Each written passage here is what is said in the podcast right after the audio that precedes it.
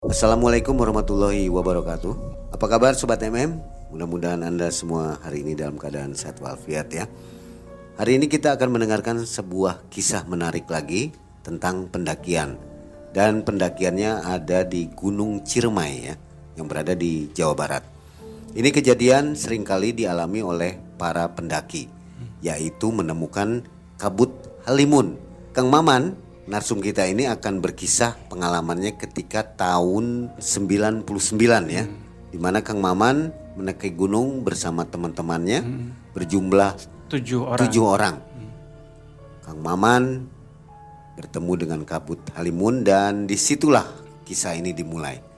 Perasaan Kang Maman gimana waktu berada di tempat itu di Gua Walet ya? Hmm. Seperti apa? Panik atau gimana? Ya panik karena hal pertama kan satu halimun apa kabut tur itu perasaan itu badan itu udah dingin banget kebal lah udah udah apa apa baal udah nggak ada ya? rasa beku kayak wah udah kayak semacam sampai ke tulang-tulang Itu perasaan hanya satu hari.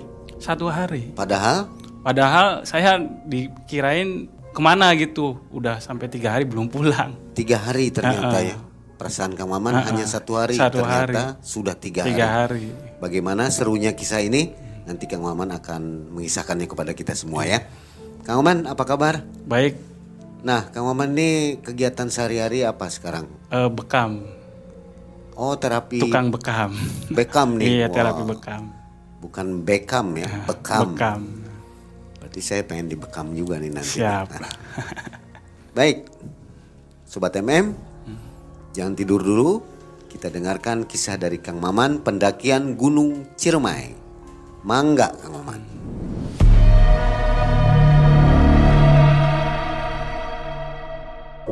Ini mang awal pertama eh, sebelum saya eh, mulai pendakian itu kan kalau setiap liburan sekolah waktu zaman itu saya masih 99 itu masih sekolah di STM liburan STM. Nah kalau saya pribadi setiap liburan itu selalu pulang kampung ke kampung Mbah yang di desa Lengkong Kabupaten Kuningan. Nah, karena setiap liburan itu keluarga pun dari saudara-saudara dari eh, Mbah itu banyak Nah, pada berkumpul. Waktu itu liburan tepat dengan mau malam tahun baru. Kita ngobrol, ini ke mana nih malam tahun baruan?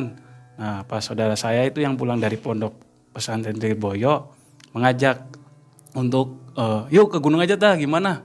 Ayo gunung-gunung. Nah, Cuma nggak saya sih nggak nggak nggak berpengalaman. Saya diam aja cuma mendengarkan saudara-saudara yang cerita dan teman-teman sekampung ayo ke gunung ya. Nah udah siap-siap bener dah jadi nih kalau jadi kita besok berangkat. Nah, nah, saya diajak sama saudara saya yang dekat dengan saya yang biasa Mas Hendra. Ah, Mas Amaran Mas Hendra. Eh, Man kamu ikut nggak Aduh saya belum biasa. Udah nggak apa-apa yang penting kamu siap. Ini kan eh, nanti kita dibimbing bareng-bareng. Nah terus perbekalannya apa? Udah kamu yang penting siapin jaket terus kupluk sama bawa ini aja bawa apa? Bawa gula gula Jawa yang gula merah. Gula merah itu gula Jawa untuk apa sih persiapan perjalanan di gunung. Oh ya udah terus gimana lagi? Udah itu aja. Nanti yang ini sih perlengkapan yang udah biasa itu golongannya si Eman lah. Itu nama samaran. Eh, Eman yang nyiapin tenda apa buat perbekalan udah. Pokoknya kamu yang penting siap aja. Oh siap. Ya udah. Keesokan harinya kita udah siap-siap tuh. Siap-siap kumpul di satu titik untuk berangkat ke Cermai. Nah itu kita pendakian itu dari pos Palutungan Cigugur di Cigugur Nah, kita berangkat ya biasa komprengan namanya orang lagi zaman muda ya. Ini Komprengan. pendakian pertama berarti. pendakian pertama. Pengalaman Saya pertama. baru pertama kali ikut eh, dalam rombongan naik ke gunung. Nah, karena saya tidak membawa apa bekal karena dianggapnya ada saudara-saudara yang udah per- berpengalaman eh, muncak ke Gunung Cermai. Nah, terus saya berangkat naik komprengan, turun di Pasar Baru, berlanjut lagi naik komprengan lagi sampai ke Cigugur. Nah dari Cigugur kita jalan kaki menuju pos pertama pembelian tiket. Pos pertama pembelian tiket itu adanya di daerah eh, Palutungan yaitu yang dari ngelewatin dari Gua Maria. Itu perjalanan itu kita ngelewati jalur-jalur di Gua Maria sampai tembus di pos pertama itu pembelian tiket untuk masuk ke kawasan Gunung Cermai. Nah, di situ sampai jam 3. Di situ kita beli tiket, terus kita istirahat uh, untuk mempersiapkan yang tadi diperiksa jangan bawa benda-benda yang dilarang terus dikasih masukan-masukan harus apa sih berbicara harus jangan kasar terus jangan sompral terus kalau buang air buang air besar atau air kecil harus di ini dikasih tempat terus dibuangnya harus yang benar tidak sembarangan nah ketujuh orang itu udah mempersiapkan semua bekal untuk mulai apa sih uh, mulai awal pendakian karena itu di pos pertama itu pos uh, kita uh, melaporkan terus menginikan identitas dari asal mana rombongan mana itu di di data semua itu pendataan awal kita mulai na naik ke Gunung Cermai. Tujuh itu ada Eman, ada Hendra, ada Denny, ada Jajang, ada Dede, terus ada Uci nah, dengan saya itu ketujuh. Nah di situ kita sudah siap semua, sudah lengkap lah, sudah tinggal kita mulai pendakian berangkat. Cuman kita eh, biasa kita sholat dulu karena waktu sudah menunjukkan eh, asar. Sampai sholat kita berangkat, terus berangkat ke jalur pos ke pos. Nah di situ saudara saya itu si Hendra itu selalu berbicara, awas ya ini kita sudah mulai nih. Kalau ada apa-apa ngomong, jangan main ini apa jangan main sendiri sendiri kalau emang ada kurang sehat yang ngomong. Terus uh, kalau mau buang hajat ngomong. Jangan sampai sompral karena ini kita sudah mulai masuk di mulai pos yang kedua. Terus kita perjalanan tuh ke pos 2 nah di pos 2 itu sampai sekitar jam 4 kurang dan 4 kurang itu emang posisi langit itu emang mendung lagi mendung. Mendung kita nguber karena target kita itu sampai ke pos 5 atau pos 6. Itu di sumber mata air itu tempatnya kita bekal mulai dipersiapkan untuk apa sih menyiapkan air untuk bekal nanti sampai ke puncak. Nah di situ kita kumpul semua. Sudah e, nyampe ke pos 6 itu kita mulai mempersiapkan bekal-bekal yang menurut kita untuk bisa nanti bekal sampai ke atas puncak Gunung Cermai. Yang tadinya belum di apa diisi kayak galon. Pasti bukan galon ini apa? Yang ini? Dirigen dirigen dirigen sama bekas aqua aqua botol besar yang satu liter setengah itu kita disiapkan. Saya saya bawa itu bawa tas nah, saya bawa air sama dirigen karena teman-teman ada yang bawa apa sih kayak Hendra bawa tenda terus teman yang lain bawa peralatan-peralatan. Kita tidak langsung berangkat karena kita uh, sudah menjelang maghrib. Keluarga kita kan dalam arti yang dari pesantren itu harus benar-benar tepat waktu sholat. Jadi kita sholat maghrib dulu, habis sholat maghrib kita nunggu, kita tawasulan. Tawasul, tawasul sampai menunggu Isya, menjelang datangnya Isya. Nah setelah Isya itu kita mulai perlengkapan itu sudah beres semua, kita berjalan. Nah, dalam perjalanan itu mulai gerimis. Gerimis hujan mulai turun.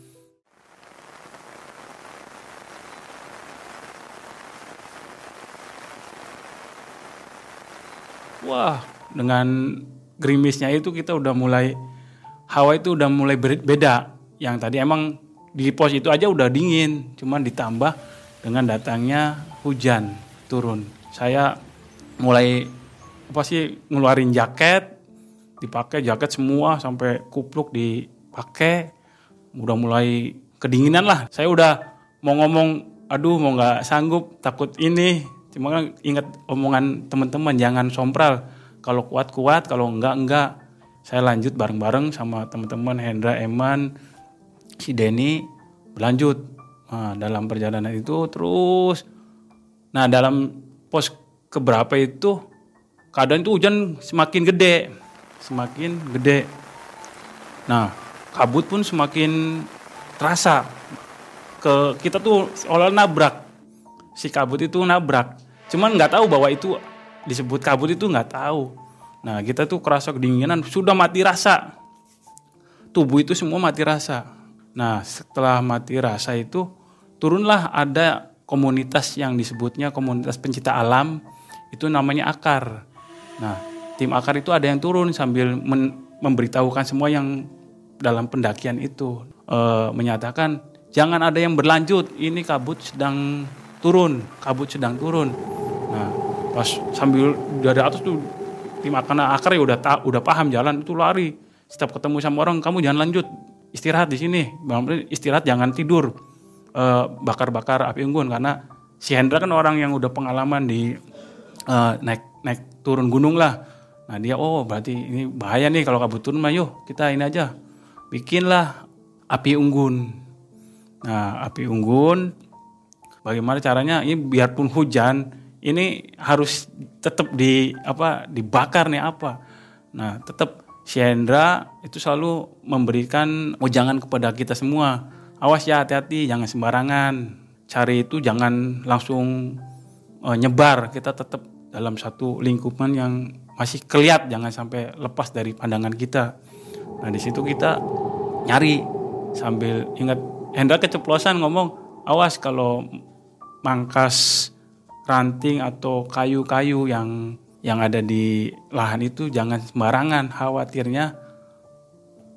Kalau bahasa itunya orai ya kalau di orang Sundanya orang Hendranya orai. Itu ular ular yang emang katanya penunggu situ. Ular yang bahasanya udah tahu ular tua yang semacam kayak bah apa dahan eh, pohon tapi berlumut. Nah, emang itu menunggu daerah sekitaran situ.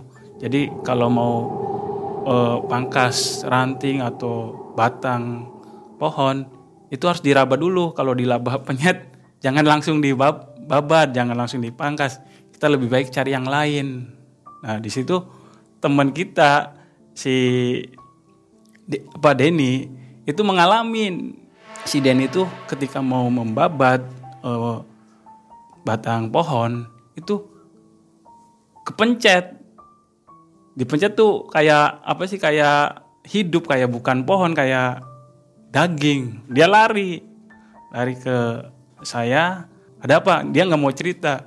Dan nanti aja. Nah, pas kita udah dapat terus cari udah cari ini lagi. Kalau kayu ini masih basah kita cari plastik-plastik yang biasanya biasanya ada yang bekas-bekas buangan yang disimpan di mana digantung-gantungin nah kita ambilin gantung-gantungin yang plastik di dahan-dahan gitu. Kita ambil-ambilin nah si Eman itu unik lagi ketika uh, sedang ngambilin apa uh, plastik-plastik yang digantungin. Itu dia juga sama ngelihat sosok disangkanya plastik putih yang mau diambil tuh. Disangkanya plastik nggak taunya bukan begitu mau diambil lari. Hilang di apa di hutan. Nah dia langsung balik kumpul di yang tadi kita kumpul langsung ngebakar api unggun. Oh itu semuanya semua bukan saya aja yang merasakan apa sih dinginnya kabut itu.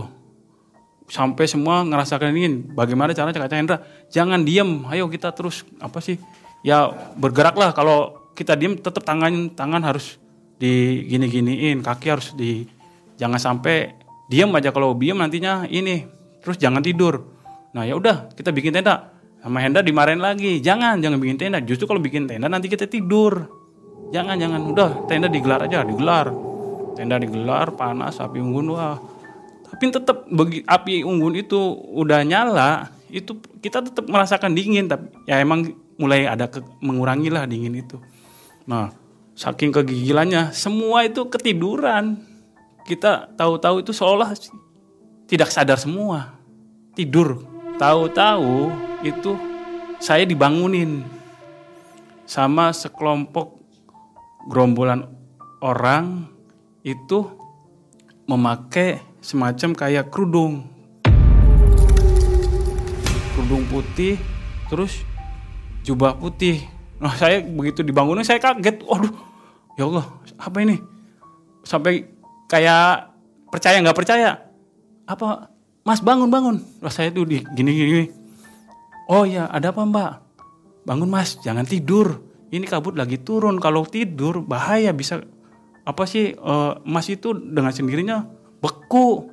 Itu mas waktu saya bangun itu karena beku ini udah kayak nggak nggak bisa apa sih digini tuh sakit. Nah, saya bangun pas dia itu langsung ya udah mas bangunin yang lainnya. Saya lanjutin ya mas ya. Kalau di gunung kan biasanya seperti itu. Saya lanjutin ya oh iya mangga teh kalau saya manggilnya makasih teh. Iya. Itu saya langsung nggak mikirin damati dia itu siapa. Yang penting pas dia ngomong kayak gitu saya sadarnya wah dia itu manusia. Nah saya langsung ngebangunin saudara-saudara saya sama temannya. Eh bangun bangun Dra, Dra, bangun Dra." nah pas udah pada bangun semua kan saya ngeliat terakhir itu ya tetap putih. Dalam rombongan itu perjalanan kan ngelewatin satu jalan satu tapak. Dari ujung kepala sampai kaki putih. Cuman ditutupi dengan tas. Nah mikir saya oh itu pasti kayaknya rombongan mahasiswa yang dari apa sih perawatan lah. Nah saya Berapa bangun. orang gitu? ya sekitar ada 9 sampai 10 orang. Perempuan lagi. perempuan semua. Oh perempuan semua. perempuan semua Semua serba putih. Semua berubah putih. Saya tahu. Cuma kalau yang muka yang ngebangunin. Nah kalau lagi lewat saya tahu. Semua serba putih semua. Wajahnya seperti apa? Ya wajahnya kalau semacam kayak wajah perempuan putih sinar ya perempuan lah cantik. Nah saya hendak cerita di situ. Aduh, untung man ya kamu bisa bangun ya. Kenapa sih Indra? Ini bahaya kalau kita ketiduran sampai bisa sampai bahasanya beku. Kalau udah beku udah kayaknya lewat lah kita semua. ya Bisa meninggal ya. bisa meninggal. Nah di situ emang kamu rasanya gimana man awalnya? Itu saya tuh ada yang ngebangunin, ada yang bangunin orang ini apa sih rombongan wanita pakai putih-putih. Hah, yang bener man? Iya. Terus gimana man kata itunya? Suruh lanjut ya, jangan jangan diem di sini bahaya kalau diem di sini. Berarti ini kita harus jalan man. Iya harus jalan. Yuk Itu naik lagi maksudnya. naik lagi sampai ke eh, puncak. Nah di perjalanan itu aneh lagi dalam mau ke gua walet itu, itu ada semacam binatang yang bercahaya-cahaya. Disebutnya kalau di kamu sama disebutnya kunang-kunang. Kunang. Kunang-kunang itu turun dari atas itu turun, berai berapa biji lewat lewat. Nah apa nih? Apakah ini sebut yang tadi tak petunjuk supaya kita terus jalan itu tuh yang waktu kita mau eh, melanjutin ke pos gua walet. Nah tidak lama dari yang ada kunang-kunang itu, itu turun lagi tim akar dari atas. Hati-hati mas, jangan buru-buru. Hati-hati di atas udah ada yang jatuh ke kawah. Wah, ada lagi apa lagi? Apa mas? Itu katanya dia maksain mau tahu ke bawah terpleset karena kan posisi hujan. Makanya mas jangan udah kalau udah di puncak-puncak jangan macem-macem udah. Nah, terus dia lanjutin lagi turun ke bawah mau cari tim SAR untuk buat evakuasi orang yang jatuh ke eh, kawah itu. Nah, itu di perjalanan wah saya udah pikiran udah kacau aja karena mikirin yang itu. Nah, saudara saya itu penasaran, wah ini nggak sembarangan man nih, kata Hendra tuh. Ini pasti ada apa-apanya. Apalagi ada begini, gimana nih? Lanjutin apa enggak? Hati saya tuh langsung, lah nggak usah dilanjutin lah. Tapi teman-teman yang lain, saudara saya, Hendra, Eman, sama teman saya Denny itu maksa dia itu mau sampai ke Cermai sampai mau mengucapkan terima kasih kepada yang tadi ngebangunin. Jadi saya tuh ngikutin aja lah. Nah, sampai perjalanan itu nyampe lah di gua Walet. Nah, di situ saya langsung menyatakan, "Udahlah saya mah nggak kuat." Wah, saya dimarahin itu langsung. Nah, saya dimarahin sama si Hendra. Kamu jangan ngomong sembarangan nanti ini apa sih? Udah kuat aja kuat. Oh iya saya baru ini langsung baru apa sih? Ingat kan enggak? Eh, apa kan dia ngomong? Aduh, iya ya. Kok aja ngomong sembarangan lu, ngomong sembarangan ya. Di situ saya jadi kayak ah udah terlanjur ya udahlah. Ya udah terusin ayo. Tapi perasaan itu udah berat kaki itu. Jalan kacau ya. Iya pikiran kacau, keadaan posisi kedinginan, kaki udah jalan tuh kayak kayak ogah-ogahan. Sampai temen tuh ayo man kamu jangan terakhir kamu belum biasa. Saya jalan tuh tetap terakhir lagi karena udah kayak nggak nggak semangat, semangat. karena udah down karena kejadian-kejadian yang waktu di dalam perjalanan itu. Nah teman-teman ngomong sama saudara gimana nih mau lanjut nggak?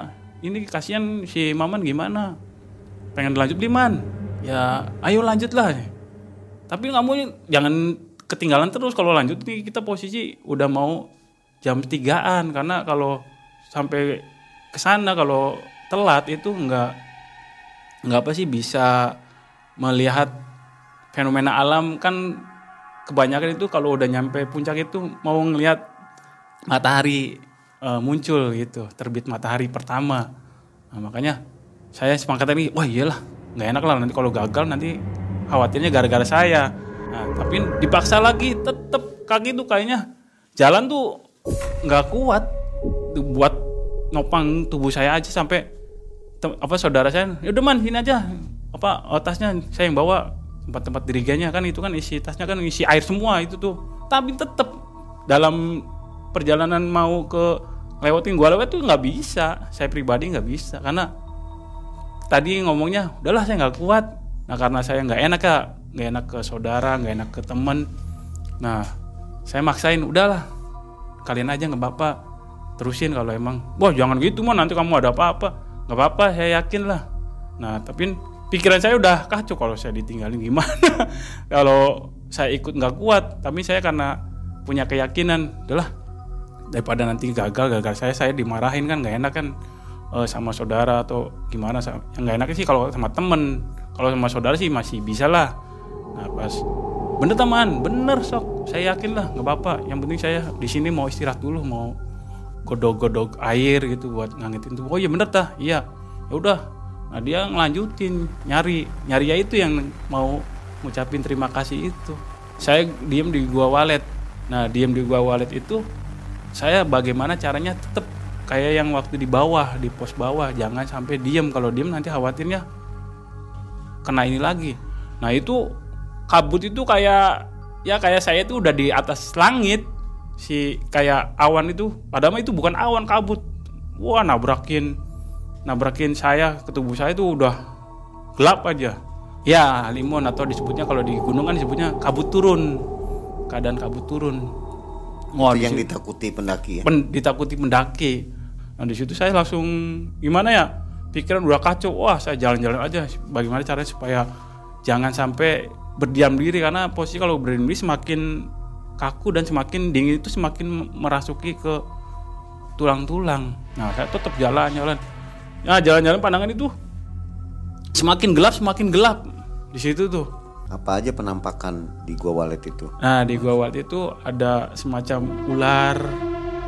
Ular Seperti apa besar. ularnya? Ya ular besar aja lewat rusuk masuk ke dalam itu.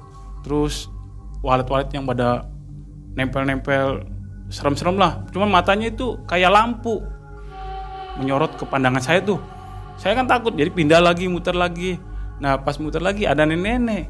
Nah itu saya tambah tambah takut lagi. Di gunung kok ada nenek-nenek Seperti apa penampakannya? ya biasa Eh, rambutnya putih ke bawah bongkok dia kayak nyelinap gitu jalan nyelinap ke masuk ke gua walet lagi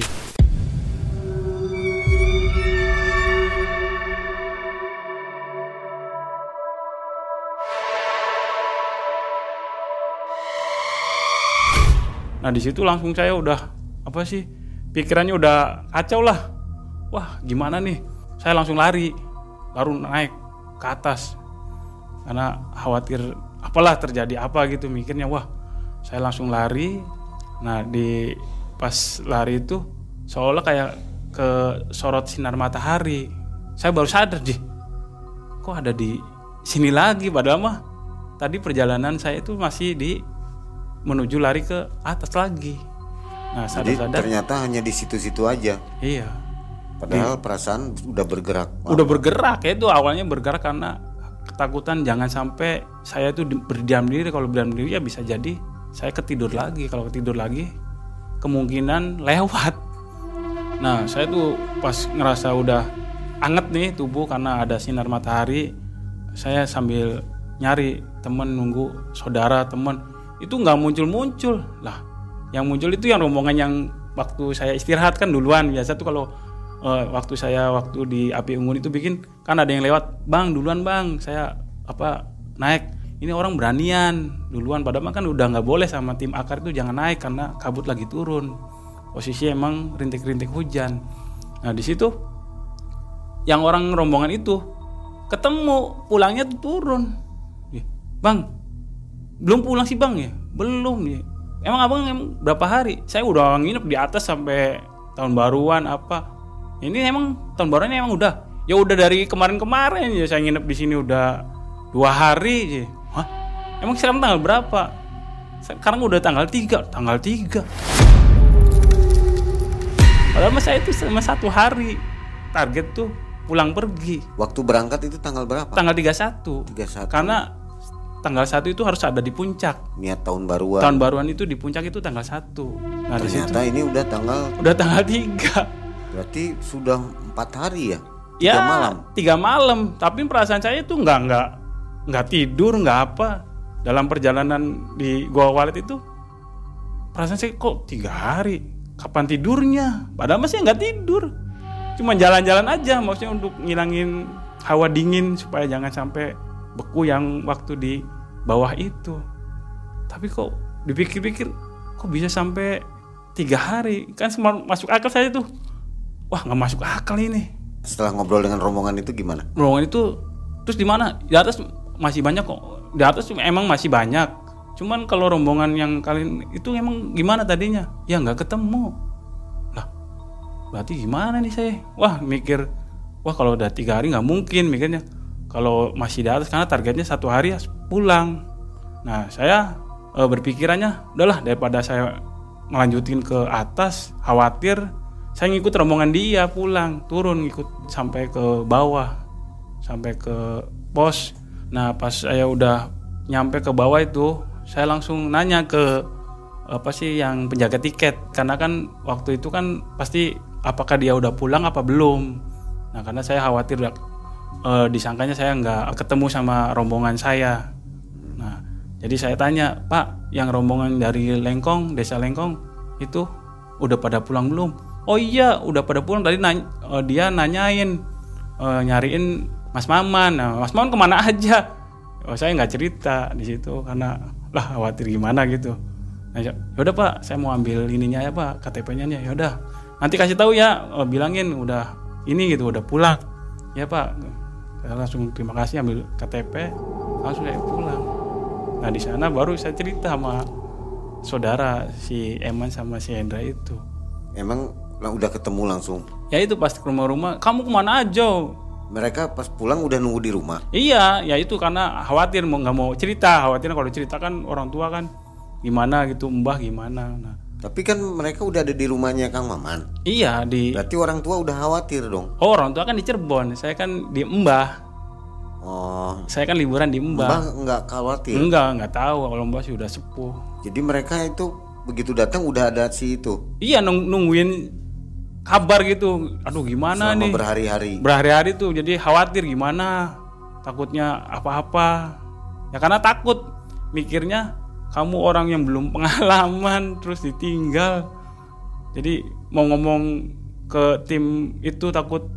Dia juga takut ya orang masih sekolah semua sih ya. Jadi mau ngomong ini teman saya hilang atau apa gimana? Dia juga masih nanti aja dulu lah nunggu kabar kalau sampai seminggu baru cerita katanya.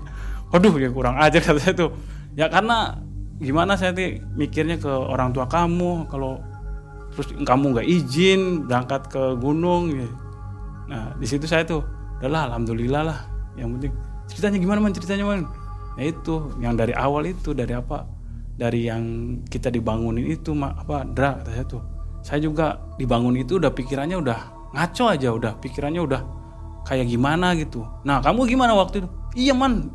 Yang ente cerita tuh kalau emang kamu itu perempuan nggak mungkin. Masa saya sampai waktu pas dari bangun itu kan sampai terus berjalan nggak nggak ada istirahat. Kan kamu istirahatnya di gua walet. Itu sampai ke puncak saya muter di apa sih di Kawah. kawah puncak itu di atas puncak. Kan ada untuk ini keliling tuh di puncak itu. Nggak ketemu man yang namanya rombongan putih tuh kamu bener gak sumpah ya itu sampai sampai saya bilang sumpah sumpah itu saya dibangunin tuh eh, sama rombongan putih-putih Setelah itu akhirnya bubar nih ya. bubar Jadi udah nggak ada keraguan dari teman-teman. iya bahwa wah kamu Bersyukur semua. bersyukur semua alhamdulillah duh kalau kamu udah mikir saya udah ada Karim apa Maman ini kayaknya dibawa wah pikirannya udah ngaco semua karena fenomena di situ tuh Dan memang ternyata benar ya iya masuk ke, ke alam, alam lain ya. kayak alam lain Soalnya udah tiga, tiga malam ya. tiga malam Tiga hari kurang lebih dari tanggal 31 tiga sampai satu tanggal 3 tiga tiga malam ya itu.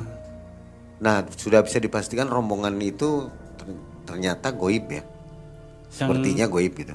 yang rombongan putih-putih ah itu mah pasti udah Sudah saya yakin bisa langsung yakin ya. pastikan goib karena secara cara akal logika aja perempuan itu pasti istirahat sedangkan itu dari yang pos ya saya istirahat pas tidur itu sebelum nyampe ke gua walet itu perjalanan jauh dari gua walet ke puncak aja udah berapa pos lagi itu Dan tadi apa akar bilang apa namanya kelompok apa? kelompok akar Ya, pencipta akar. alam Akar itu bilang nggak boleh naik dulu kan? Harus iya Berhenti dulu harus ya. berhenti dulu Dan itu jalan terus. ya. disuruh jalan sama rombongan itu Ya. Sama rombongan yang putih-putih itu Jadi keanehan keanehan yang tersendiri lah pengalaman luar biasa ya. Jadi Iya. hampir-hampir saja untung kembali nih. nah Waktu naik itu musim hujan memang. ya maksudnya mendekati musim hujan cuman di gunung itu emang gerimis waktu posisi saya naik itu posisinya emang gerimis Oke. Nah, sobat MM, hati-hati jika mendaki ke Gunung Ciremai atau gunung-gunung yang lainnya, waspadai gejala alam ya. Kalau di Gunung Ciremai memang yang ditakuti salah satunya adalah kabut turun. Halimun ini ya, ini yang sangat ditakuti oleh pendaki. iya. Ada pesan yang ingin disampaikan untuk para pendaki mungkin? Nah dari Kang Maman? Kalau untuk yang para pendaki, khususnya ya buat yang pemula, yang baru, jangan berani-berani seperti yang tadi saya alami ketika menyatakan emang kalau kita sudah nggak kuat ya nggak kuat. Terus kita jangan sampai berani sendirian. Harus ada teman kalau emang mau turun turun kembali, kalau mau lanjut lanjut kembali bareng-bareng. Berangkat bareng-bareng, pulang harus bareng-bareng.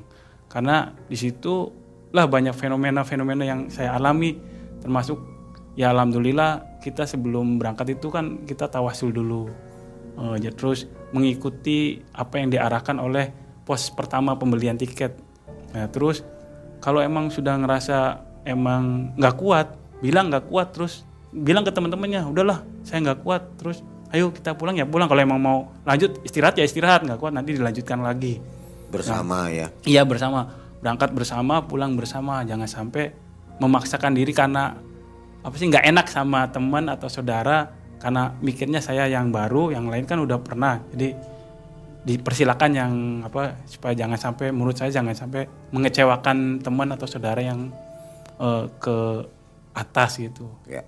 Baik. Itu pesan dan kesan dari Kang Maman ketika mendaki gunung. Jadi berhati-hati.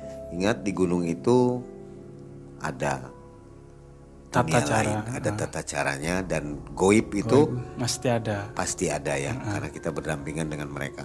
Hati-hati dan selalu waspada dan jangan lupa tentunya berdoa ya. Berdoa itu yang utama. sebelum berangkat itu harus benar-benar berdoa dan Adab tata kerama harus Tata dijaga, dijaga. selama di sana. Baik sobat MM, akhirnya selesai sudah kisah dari Kang Maman. Terima kasih Kang Maman. Dan Mang Ai serta tim undur diri. Assalamualaikum warahmatullahi wabarakatuh. Waalaikumsalam.